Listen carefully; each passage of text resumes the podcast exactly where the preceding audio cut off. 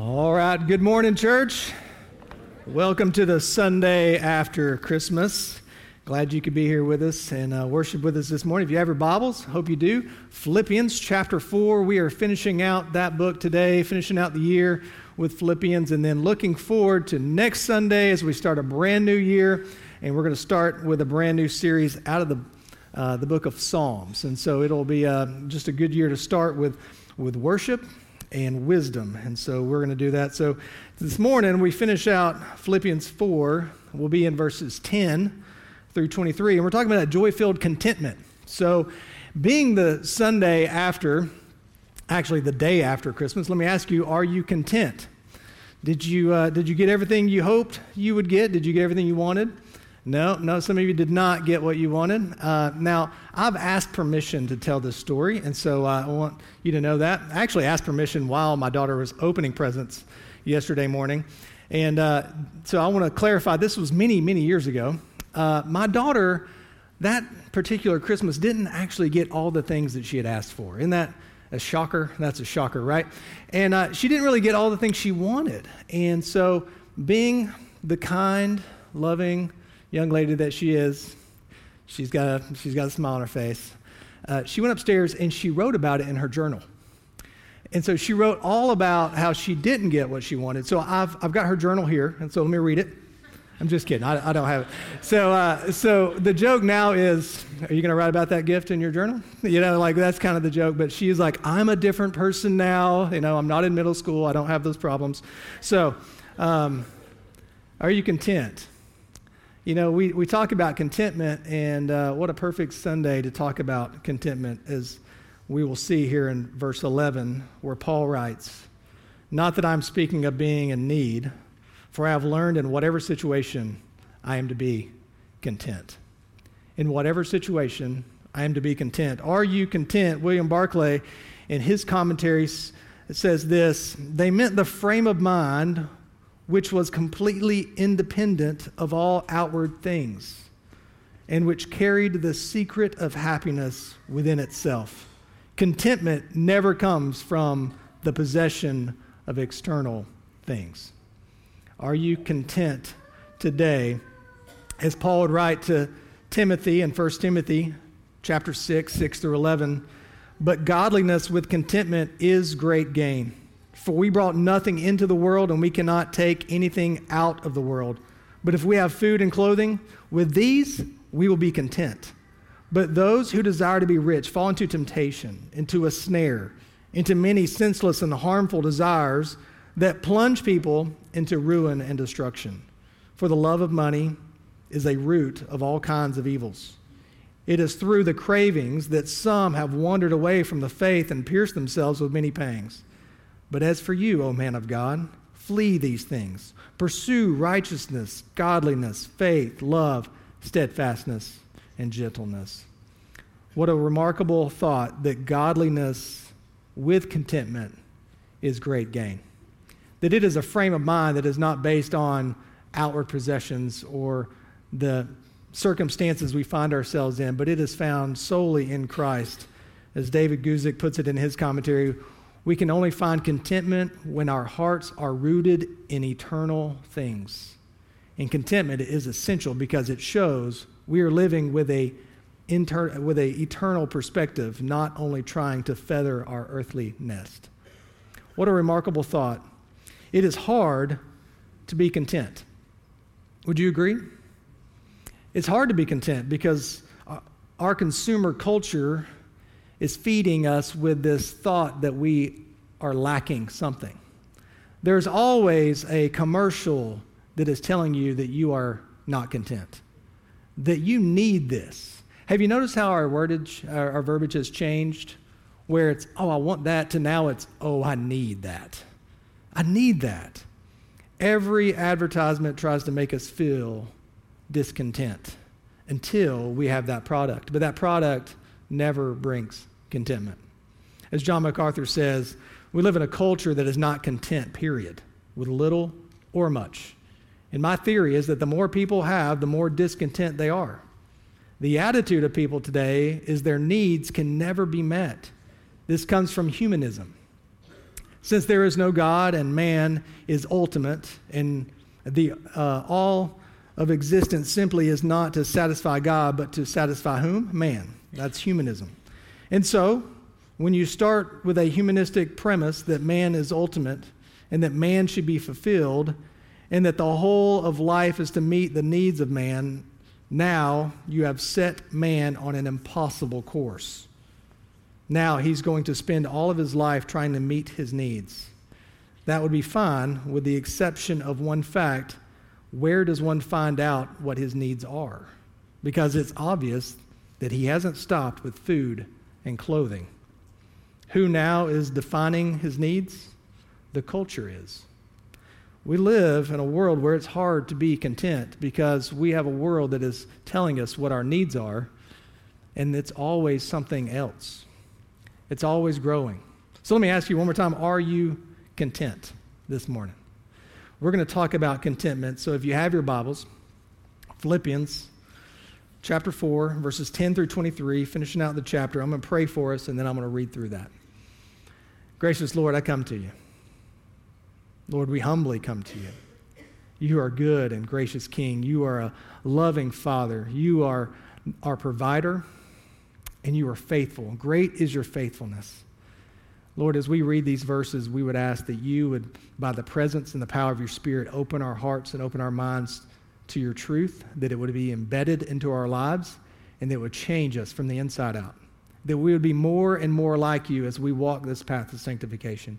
And Father, if there's someone here today who doesn't know you, that they would understand that the perfect gift, the perfect provision has been given your Son, Jesus Christ. So Lord, we love you, and we thank you for this time in your word. In Christ's name, amen.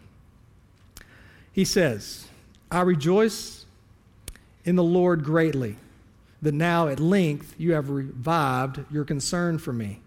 You were indeed concerned for me, but you had no opportunity. Now, not that I am speaking of being in need, for I have learned in whatever situation I am to be content. I know how to be brought low, and I know how to abound. In any and every circumstance, I have learned the secret of facing plenty and hunger, abundance and need. I can do all things through him who strengthens me. Yet, it was kind of you to share my trouble. And you Philippians yourselves know that in the beginning of the gospel, when I left Macedonia, no church entered into partnership with me in giving and receiving except you only. Even in Thessalonica, you sent me help for my needs once and again. Not that I seek the gift, but I seek the fruit that increases your credit. I have received full payment and more. I am well supplied, having received from Epaphroditus the gifts you sent, a fragrant offering, a sacrifice acceptable and pleasing to God. And my God, who will supply every need of yours according to his riches in glory in Christ Jesus. To our God and Father be glory forever and ever. Amen. Greet every saint in Christ Jesus. The brothers who are with me greet you. All the saints greet you, especially those of Caesar's household. This is God's word. First thing that we see is a joy-filled contentment isn't based on conditions, circumstances, or possessions, but rather it is based in God's provision. If we want to be content, godliness with contentment is great gain. We need to be content in the fact that we are to be content in God's provision, not in our possessions, our circumstances, or conditions. He says, I rejoice in the Lord greatly. I rejoice in the Lord greatly. Now, when we think about this, Paul's sitting in a Roman confined imprisonment. He's on house arrest. He's sitting there, he's confined, he's shackled to a Roman soldier, he's awaiting his trial. He doesn't know what's going to become of that trial. Uh, not only that, but other pastors in the area, local pastors who were jealous of Paul, have now started to spread rumors about him. And he sits there talking about how he is rejoicing. And he's rejoicing because the church in Philippi has sent a gift to him to supply his needs, because to add insult to injury, not only is he on house arrest, but they're making him pay his own rent to be arrested. How are you like that? Well, we're going to put you on house arrest and you have to pay your rent for that house arrest. And he says, I rejoice greatly. As you read the, the letter here, you would think that he's got it made. So his joy is not based on his circumstances at all, but is based on his relationship with Christ. We find out that Epaphroditus, who brought this gift from the church, was so sick that he almost died. And so he is now talking about this in his thanksgiving to this church in this letter. I rejoice in the Lord greatly. Stephen Lawson says it this way: when Paul states, I rejoice in the Lord greatly, he is saying that the Lord is the source and sphere of his joy. He is rejoicing in the greatness of the Lord's all-wise providence in his life. He is rejoicing in the all-sufficient provision for him. He knows that God is causing all things to work together for the good, even this imprisonment. Does that remind you of a verse? Romans eight twenty-eight. God's working all things out for the good. That's an easy verse to, to quote, to, to bring in at a, at a time of difficult circumstances. Let, let me just quote this verse. Well, let's look at it in, in context. And we know that for those who love God, all things work together for good, for those who are called according to his purpose. For those whom he foreknew, he also predestined to be conformed to the image of his Son, in order that he might be the firstborn among many brothers. And those whom he predestined, he also called. And those whom he called, he also justified. And those whom he justified, he also glorified. You see what God is doing through Christ? He's doing all of these things. What then shall we say to these things? If God is for us, who can be against us? He who did not spare his own Son, but gave him up for us all, how will he not also with him graciously give us all things? Who shall bring any charge against God's elect? It is God who justifies. Who is to condemn? Christ Jesus is the one who died. More than that, who was raised, who is at the right hand of God, who indeed is interceding for us. Who shall separate us from the love of Christ? Shall tribulation or distress or persecution or famine or nakedness or danger or sword? As it is written, for your sake we are being killed all the day long. We are regarded as sheep to be slaughtered. No, in all things we are more than conquerors through him who loved us. Wow. He is working out all things. This is God's providence, God's provision. This means that he orchestrates everything to accomplish his purpose. Can we just like expand our minds just a minute on that thought? He works out all things to accomplish his purpose. I mean, if you will think about every person who has ever lived on planet Earth from all time, think about every single person of all time, every single situation, every single circumstance, every single action, every sin, every sickness, every death, every life, every word, every deed, every decision being orchestrated by a God who doesn't let anything happen outside of his sovereign control. Wow. He's working out all things. So Paul has learned to be content. Now in your life, make this personal.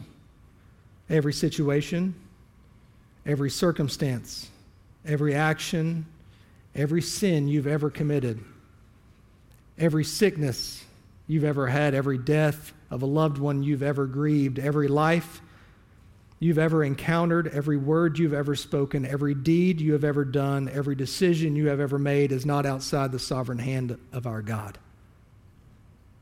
And he is working out all things for his glory. He's taking all eighty-six thousand four hundred seconds of your day for his glory. What an amazing thought, that our contentment is not found in our circumstances or our possessions, but it's found in the fact that we serve a sovereign God who is in control of all things. The first time we see the word providence or provision show up is in Genesis chapter twenty-two. I want to share this with you. It's a familiar story for many of us of Abraham offering his son Isaac on the altar. He says this: after these things, God tested Abraham and said to him, Abraham, He said, I am here. Here I am, he said. Take your son, your only son Isaac, whom you love, and go to the land of Moriah and offer him there as a burnt offering on one of the mountains of which I shall tell you.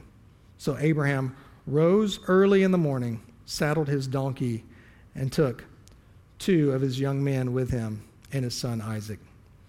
And he cut the wood for the burnt offering and arose and went to the place of which God had told him. On the third day, Abraham lifted up his eyes and saw the place from afar. Then Abraham said to his young men, stay here with the donkey, and I and the boy will go over there and worship and come again to you. And Abraham took the wood of the burnt offering and laid it on Isaac his son, and he took in his hand the fire and the knife. So they went both of them together. And Isaac said to his father Abraham, my father. And he said, here I am, my son. And he said, behold, the fire and the wood, but where is the lamb for a burnt offering?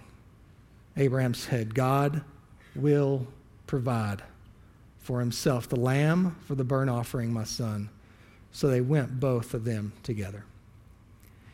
God did provide a ram in the thicket. And really the The beautiful part of this is that this is foreshadowing the fact that God would provide the lamb. He would provide the ultimate sacrifice. He would provide the provision that we all need to be right with God through offering his son, Jesus Christ, in the flesh so that we could have life and ever- everlasting. This is a beautiful picture that no matter what situation you're in, no matter what lack of provision you have or, or, or possessions you have, there is a provision that has been made for us through the son, Jesus Christ. And so when Paul says, look, I rejoice in the Lord, he says, I rejoice because of Jehovah Jireh. God will provide. No matter how this plays out for me, no matter what happens when I stand before Caesar, I don't, I don't know what the situation is, but all I know is that God is working out all things for his glory. He's working them out. He says in verse eleven, not that I'm speaking of being in need, for I have learned in whatever situation I am to be content. I have learned. I think this is the most difficult part of contentment, that contentment is learned. Contentment is something we have to learn. And the only way we can learn contentment is when we need to rest and rely on Christ for our need, for our provision. Paul had to learn to be content through hard circumstances, Second Corinthians six, four through five. But as servants of God, we commend ourselves in every way by great endurance in afflictions, hardships, calamities, beatings, imprisonments, riots, labors, sleepless nights, hunger. Second Corinthians eleven, twenty-five through twenty-seven, three times I was beaten with rods, once I was stoned, three times I was shipwrecked, a night and a day adrift at sea, on frequent journeys, in danger from rivers, dangers from robbers, dangers from my own people, dangers from Gentiles, danger in the city, danger in the wilderness, danger at sea, danger at false brothers, in toil and hardship through many a sleepless night, in hunger and thirst, often without food, food, in cold and exposure. Paul was learning to be content. Contentment is learned. And for many of us this last year, we, we may have had some difficult situations. We may have felt like we were in danger no matter where we went. We might have felt like life was spinning out of control. We might have felt like we were never going to be content in the situation and the circumstances we found ourselves in. But let me tell you, Jehovah Jireh, my God, will provide. He has provided. He's provided your greatest need, his son, Jesus Christ. And, and though you may go through horrible times, horrible situations, horrible circumstances, horrible sicknesses, he is good, and he is worthy to be praised. The second thing is a joy-filled contentment is based on a Christ-centered perseverance. Let's look at verses twelve and thirteen. For I know how to be brought low, and I know how to abound in any and every circumstance. I have learned the secret of facing plenty and hunger, abundance and need. I can do all things through him who strengthens me. I have learned a secret. Not only is contentment learned, but it's a secret. Now, if, if you have a secret, I want you to real quickly just lean over and tell the person next to you the secret that you know. And you're not going to do that, right? Because it's a secret. I, you know, but he's saying, look, I've found a secret here. Some of you actually did it, and your other people's eyes got really big. That was awkward. He said, look, I've learned this secret. It, it was, it was hidden, but now it's been revealed. I've figured it out. I've unlocked the riddle.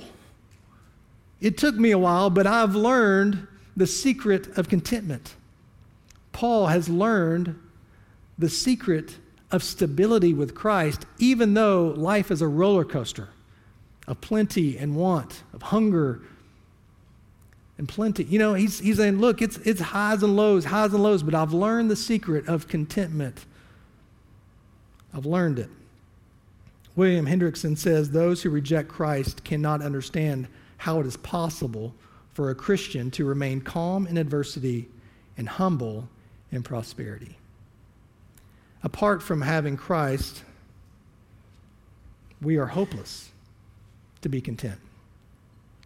And then there's this verse. This verse that is so often taken out of context.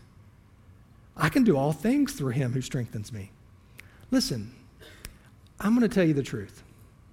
There are some things you can't do, okay? I don't care if you write Philippians four thirteen on your tennis shoes. You're not going to beat Michael Jordan one-on-one. It's just not going to happen. There are some things that are not possible. You're not going to fly. You're not going to just take off. Some things you can't do. And so this is not what he's saying. He's saying that I've learned the secret, that in Christ I can get through all things. I've learned the secret that through Christ I can get through all things, that he is what holds me steady. This is my stability when there are highs and lows, when there are roller coasters in my life. As one commentator said, Paul is not saying that he can do all things through Christ, but rather that he can prevail or have the victory over any circumstance by relying on Christ and his strength. Isn't that a much more beautiful way to see that verse? Rather than name it and claim it, prosperity. Paul's secret was he didn't do it, but Christ did it through him, which means it's a secret available for all believers. He has learned the secret. I can do all things through him who strengthens me. What's beautiful about this is that this illustrates an action that is incomplete and needs to be continually strengthened. I have learned that I continually need to be strengthened by Christ. I don't have it. There's some days where I do, and there's some days where I don't, but I continually need him to show up each and every day, because if he doesn't show up, I will not be content. I will not be able to make it through every circumstance. Just because we're content today doesn't mean we will be tomorrow unless we abide in his strength in all things. Finally, a joy-filled contentment is best found in giving to others for Christ's proclamation. A joy-filled contentment is best found in giving to others for Christ's proclamation. Let's read there verses fourteen again through the end. Yet it was kind of you to share my trouble. And you Philippians yourselves know that in the beginning of the gospel, when I left Macedonia, no church entered into partnership with me in giving and receiving except you only. Even at Thessalonica, you sent me help for my needs once and again. Not that I seek the gift, but I seek the fruit that increases to your credit. I have received full payment and more. I am well supplied, having received from Epaphroditus the gifts you sent, a fragrant offering, a sacrifice acceptable and pleasing to God. And my God will supply every need of yours according to his riches and glory in Christ Jesus. To our God and Father be glory forever and ever. Amen. This letter, as I've mentioned before, is a thank you letter. He is overjoyed. He is rejoicing. He repeats the word joy and rejoice over and over and over. And he's overjoyed and he's rejoicing in the fact that there is a church out there that has not stopped giving. There's a church out there that he planted ten years ago. It's been ten years since he planted this church that we see in Acts, and how they have continually given. And sometimes they were hindered in that giving. Sometimes they were, maybe they didn't know where Paul was. Maybe they didn't know how to get someone to him. Maybe they were unable because of the poverty and the things that they had gone through, but they were still a consistent help in his missionary journeys. This Philippian church consistently was giving to Paul financial support so that he could continue in his missional efforts. So let me say this. Giving to missionaries and partnering with church planners and partnering with missionaries around the world is biblical. And it is the call of the local church. The local church is to partner with, to share in, to fellowship with other pastors. The local church is to partner with other churches, other missionaries, other mission organizations to further the gospel. And we do that by partnering with financial support and also by sending some Epaphrodituses along the way, and hopefully you won't get sick, right? This is what the church does, and sometimes we're hindered in that. Just as this church had been hindered in sending gifts for some time, we don't know why. Sometimes we are hindered because of life circumstances, maybe travel restrictions. But yet, we are faithful in giving. So here at Metaview, we hope to do just that this next year. We hope to continue in supporting missionaries and pastors around the world, but we also long for God's opportunity to use us in supporting and loving and sharing with and fellowshipping with new partnerships that are spreading the gospel. We want to be a faithful biblical church, and we believe that this is what a faithful biblical church does. It supports the mission. We desire to send money, yes, but I also desire to send you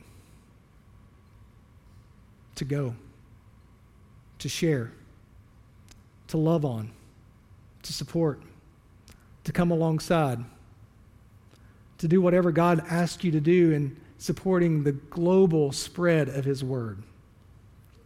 And we, when we do that, will find contentment. A heart of contentment begins with seeing our material possessions and resources in an eternal perspective. Listen, if we continue to look at our material possessions as things for us, we will never be content because we will never have enough. But if we begin to see what God has given us as gifts, with an eternal purpose, how can I use this to further the gospel? How can I use this to share with others the good news?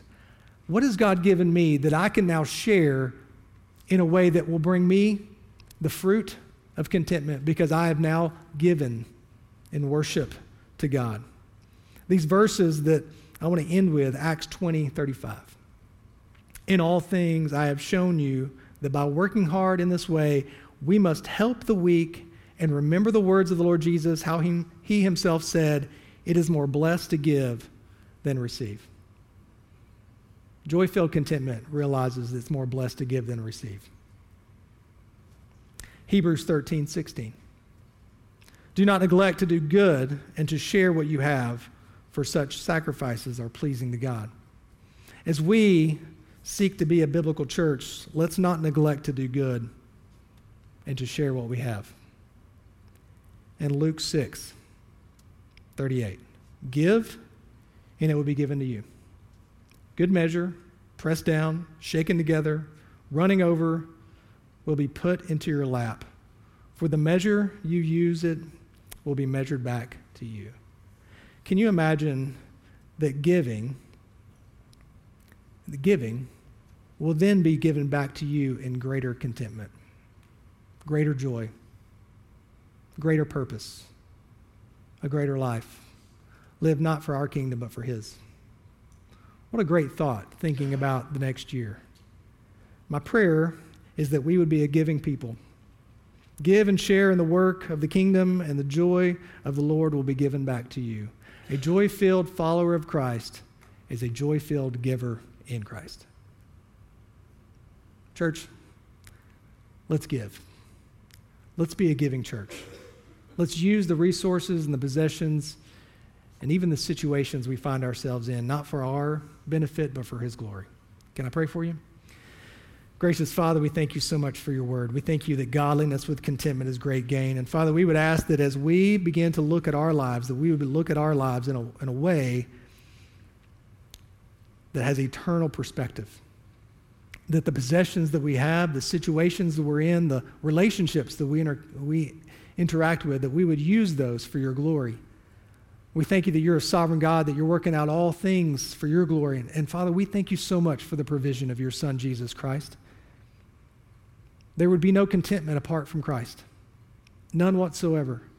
So God, if there's someone here who is not content, someone who doesn't quite yet know you, draw them to repentance, draw them to salvation, draw them into a right relationship with you because of the work of your Son.